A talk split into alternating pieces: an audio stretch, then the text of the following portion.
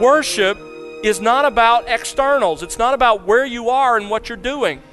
It must rise from the heart. It must be a decision of the heart to exalt God.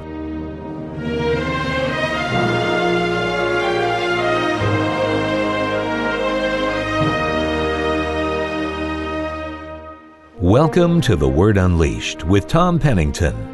Tom is pastor teacher at Countryside Bible Church in Southlake, Texas. Hi, I'm Bill Wright, and today Tom is continuing his series titled The Heart of Worship. Have you ever been in church and maybe while singing or reading through Scripture, you've caught yourself thinking about something else? Maybe work, school, how your team is doing, your calendar, who you're meeting for lunch. What about when praying or in Bible study? Might you be thinking about the latest text, meme, or maybe the grocery list? Maybe even the kids' schedule this week? Are those things true of you? Well, on today's program, Tom will remind us that true worship is an outpouring of what exists in the heart as you are worshiping. And true worship is a choice, an intentional decision of your heart to exalt God. So, friend, open your Bible now as we join our teacher to learn more on the Word Unleashed. Well, we turn again this morning to the fourth Gospel, the Gospel of John, and to the fourth chapter, continuing our study of worship. It's been a great journey for me. I trust it has for you. And as we look together at this topic again this morning, I want to begin by sharing with you a quote that I came across this last week from A.W. Tozer, great pastor of the last century. He, he wrote this Man was made to worship God. God gave to man a harp and said, Here, above all the creatures that I have made and created, I have given you the largest harp. I have put more strings on your instrument, and I have given you a wider range than I have given to any other creature. You can worship me in a manner that no other creature can. When he sinned, Tozer writes, man took that instrument and threw it down in the mud, and there it has lain for centuries, rusted, broken, unstrung. And man, instead of playing a harp like the angels and seeking to worship God in all of his activities, is ego centered and turns in on himself and sulks and swears and laughs and sings, but it's all without joy and it's all without worship. He goes on to say that the same thing is true in the church. He says worship is the missing jewel in modern evangelicalism. We're organized, we work, we have our agendas, we have almost everything, but there's one thing that the churches, even the gospel churches, do not have that's the ability to worship. We are not cultivating the art of worship. It's the one shining gem that is lost to the modern church, and I believe that we ought to search for this until we find it. You know, A.W. Tozer was exactly right. The church today is all about me and what I can get. We've lost the vision of the grandeur and greatness of God, of the reality that when we gather together, the focus of our time is not about us, but rather it's about God. It's about worship. Nothing, Scripture tells us, has a higher priority to us than this. In fact, you remember this was the one thing that David desired. In Psalm 27, he writes this Psalm 27, verse 4 One thing have I asked from the Lord, that I shall seek that I may dwell in the house of the Lord all the days of my life, to behold the beauty of the Lord and to meditate in his temple. David said, Here's the thing that I seek more than I seek anything else. Here's the thing that I've asked God to allow me to do more than anything else. It is to worship, to reflect on, to praise the beauty of our God. But if David isn't a high enough authority for you, then what about Jesus Christ? Turn to the New Testament for a moment. Turn to Luke chapter 10. Keep your finger there in John. We'll be there in just a moment. But in Luke chapter 10, you're familiar with this encounter, beginning in verse 38, we read that they were traveling along. Jesus entered a village, the village of Bethany, which was on the east side of the Mount of Olives, just a couple of miles from the city of Jerusalem.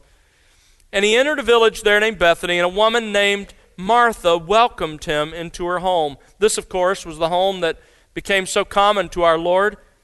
She had a sister called Mary, and they had a brother named Lazarus, whom in John 11 Jesus raises from the dead. But Mary was seated at the Lord's feet listening to his word. But Martha was distracted with all her preparations, and she came up to Jesus and said, Lord, don't you care that my sister has left me to do all the serving alone? Then tell her to help me.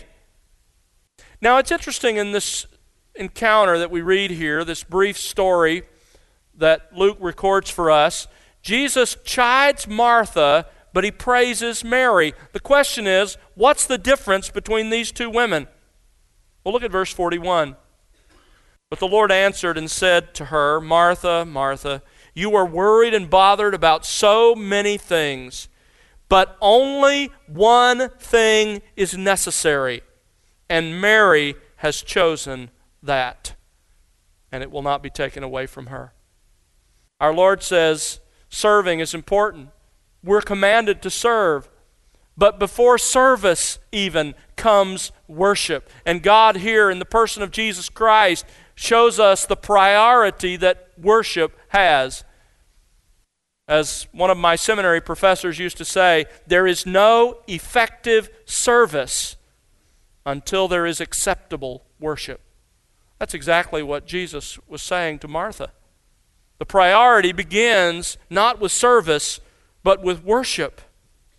Now, let me ask you this morning, as we're studying this great topic, is that how you see worship?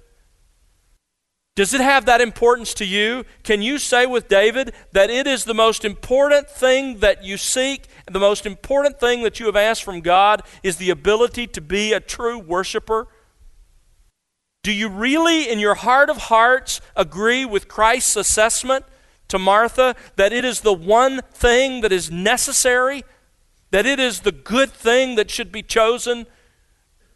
Over the last several weeks, we've been looking at this whole issue of worship, and specifically at our Lord's teaching in John chapter 4. Now, in those verses, Jesus teaches us how to worship God. He opens up for us the heart of worship. As we have discovered, Jesus here identifies several inviolable laws of true worship. You want to worship God, Jesus said, here is how it always must happen. Let me remind you of the two laws we've discovered so far in this passage. In verses 20 to 21, we learned this law true worship is not external, but must rise from the heart. True worship is not about where you are. The fact that you came this morning does not constitute worship. The fact that you are following along in your Bible as I read does not constitute worship. The fact that you allowed the words of the songs we sang to pass through your mind and through your mouth is not necessarily worship. Worship is not about externals, it's not about where you are and what you're doing. It must rise from the heart. It must be a decision of the heart to exalt God. It's not external but must rise from the heart. The second law that we learn together is found in verse 22, and that is true worship is not merely emotional, but must result from knowledge. Jesus says to this woman, You don't even know who you're worshiping. It can't be worship without really knowing who it is that you're worshiping. They had certainly a rough sketch of who God was. They understood who he was from the Pentateuch that they accepted, but because they didn't accept the rest of the Scripture, they had only that rough sketch of God. They didn't have the full picture of who he was, and so Jesus says it's as if you don't even know him. You can't worship without knowing the object you're worshiping. Emotions are definitely involved.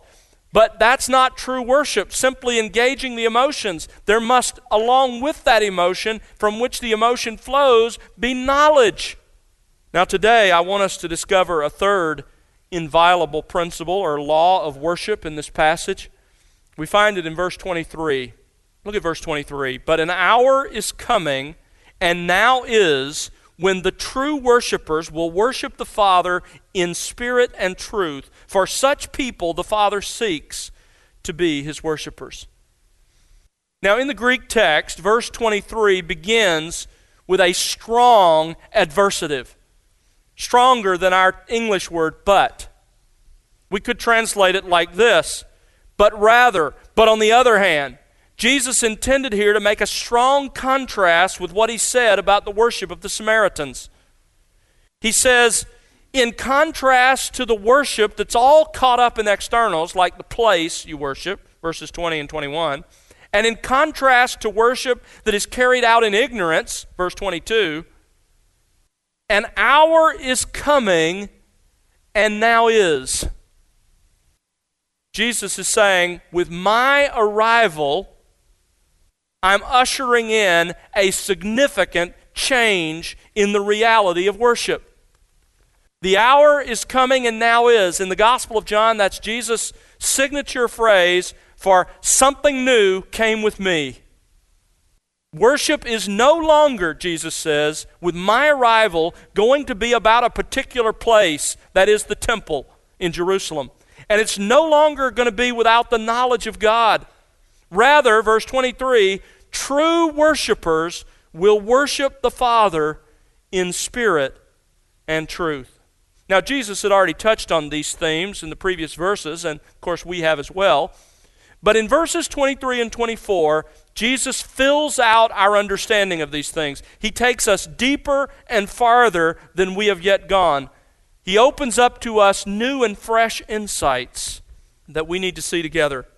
Now, look at that phrase again in verse 23, there are several initial observations that we need to make from the words true worshipers will worship the Father in spirit and in truth. Just a couple of initial observations. First of all, notice that by saying that there are true worshipers, Jesus is making the point that there are false worshipers. And not merely false worshipers, those who worship another God, but there are false worshipers among those who claim to worship the true God. Remember, he's talking to this Samaritan woman who worshiped the God of Israel, but she worshiped him without knowing who he really was and in a place that he had not designated. So she was not a true worshiper. There are false worshipers, even of the true God. The Samaritans are an example. Jesus himself, you remember in Matthew 7 at the end of the Sermon on the Mount, makes the point that at the end of time, when the judgment occurs, there will be those who stand before him as judge and say, Wait a minute, Lord, Lord, remember us? Remember what we did in your name? And Jesus will say, I never knew you. So there are false worshippers, even of the true God. Also, notice that Jesus uses the label true worshipers to define who a true believer is. To be a believer is to be a worshiper. To be a Christian is to be a worshiper. True worshipers will worship. Every genuine Christian will worship the true God. It's both natural and it's necessary to the spiritual life. It's as involuntary as the beating of your heart. You don't have to think about making your heart beat. You don't have to think as a Christian about worship. It happens. We can improve and strengthen our worship. That's why we're doing this series together. But true Christians will always genuinely worship. To be a Christian is to be a true worshiper. And to be a true worshiper is to be a Christian. Now, with those initial observations made, let's look at the heart of verse 23. Jesus says, In this new era that my coming, my arrival on earth has ushered in, let me tell you how you can recognize a true worshiper. True worshipers, he says, will worship the Father in spirit and truth key, obviously, is in that little prepositional phrase at the end in spirit and truth. It's really amazing, isn't it, our Lord's teaching? Because unlike me, in an economy of words, our Lord here teaches us volumes about true worship. He unlocks for us the heart of worship. Notice that both of those nouns, spirit and truth, are objects of a single preposition, one in. Same thing is true in Greek as in English. Jesus has a lesson here for us. These things come as a package. It's a package deal. You can't get them separately. Jesus wanted us to understand that these two qualities of true worship always belong together. In practice, they cannot be separated. True worship cannot be genuinely in spirit without also being in truth. And it cannot be genuinely in truth without also being in spirit. We need to keep that in mind as we study these elements together. However, while in practice they cannot be separated, they come as a package, these two words do describe for us two different facets of how we are to worship. In fact, it's really remarkable because in these two nouns, Jesus captures the basic ingredients of true worship. To have true worship, there must be truth and there must be spirit. That is, there must be God's self revelation, truth, and there must be our response in spirit. In truth deals with our understanding of God's self revelation, in spirit deals with our response to that revelation. So, in these two far reaching nouns, Jesus lays out for us two more laws of worship.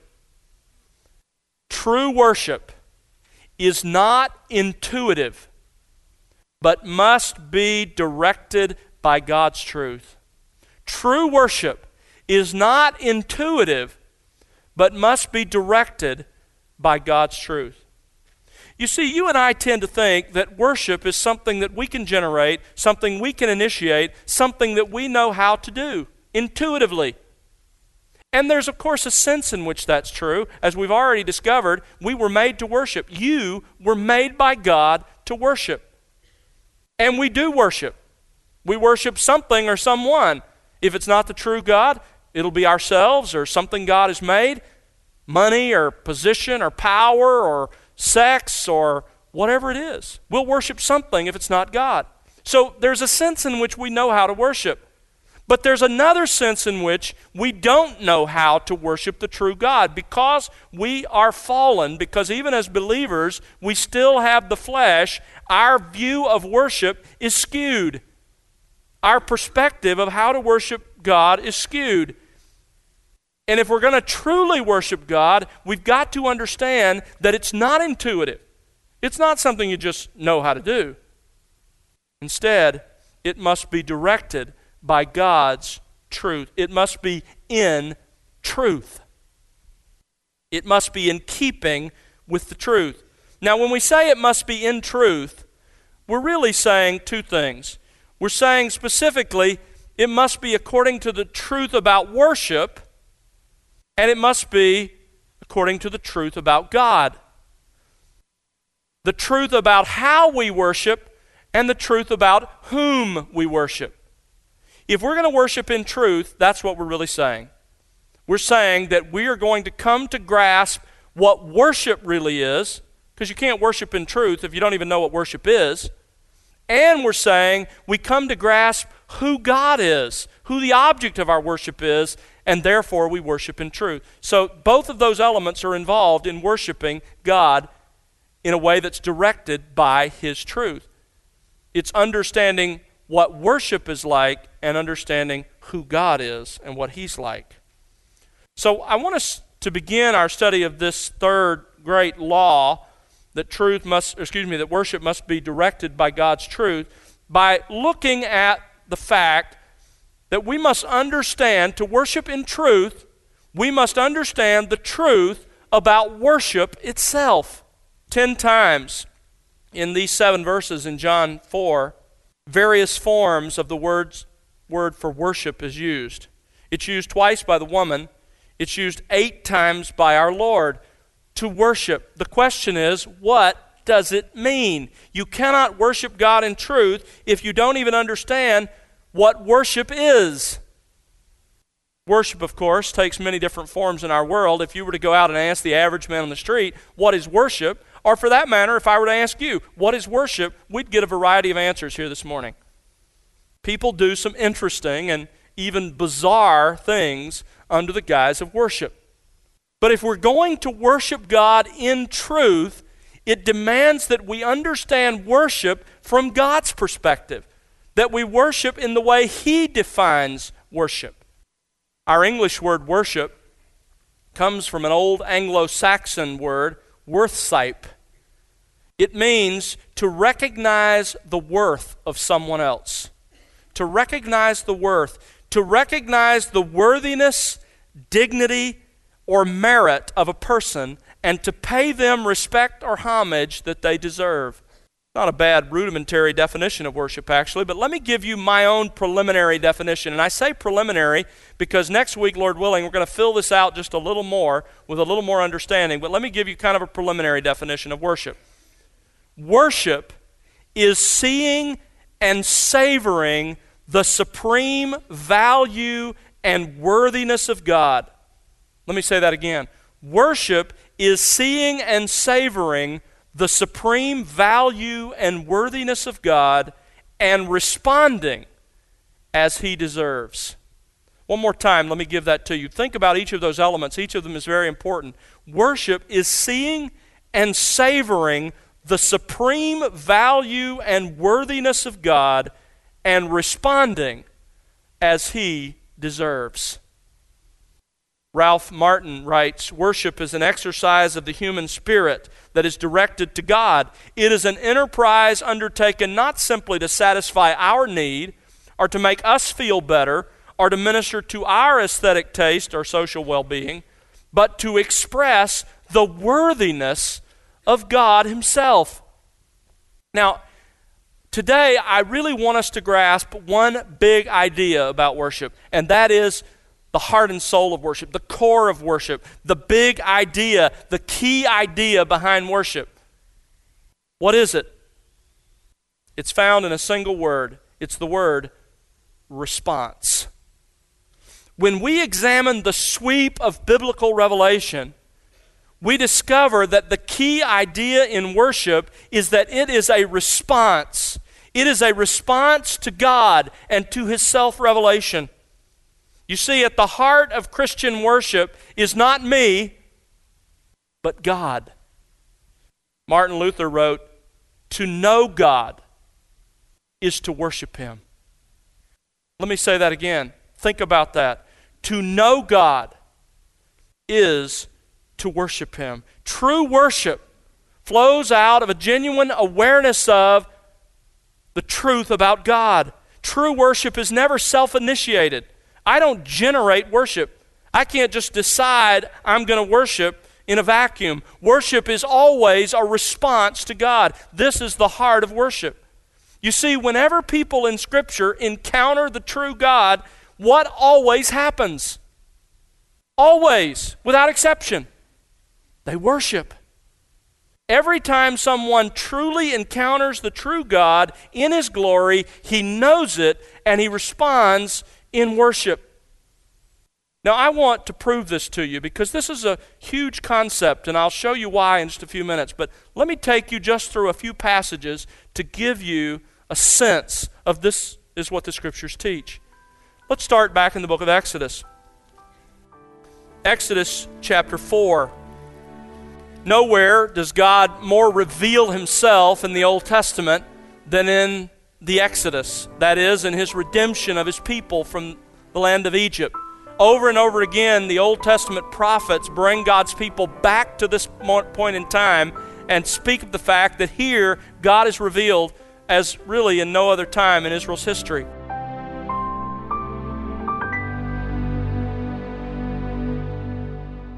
That's Tom Pennington here on The Word Unleashed with part 7 of his series, The Heart of Worship.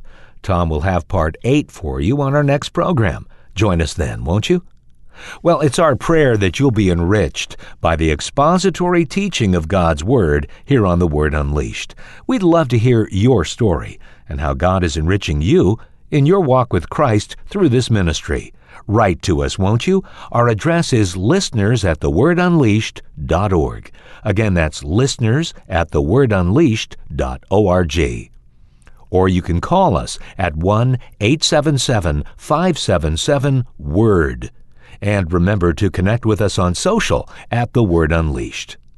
You know, the Word Unleashed is made possible because of the prayers and financial gifts of individuals like you. Please consider partnering with us. You can find out how to do that by visiting thewordunleashed.org. Again, that's thewordunleashed.org. And now for Tom Pennington and the entire team, I'm Bill Wright. Thanks for listening to The Word Unleashed, exalting God's glory, explaining God's truth.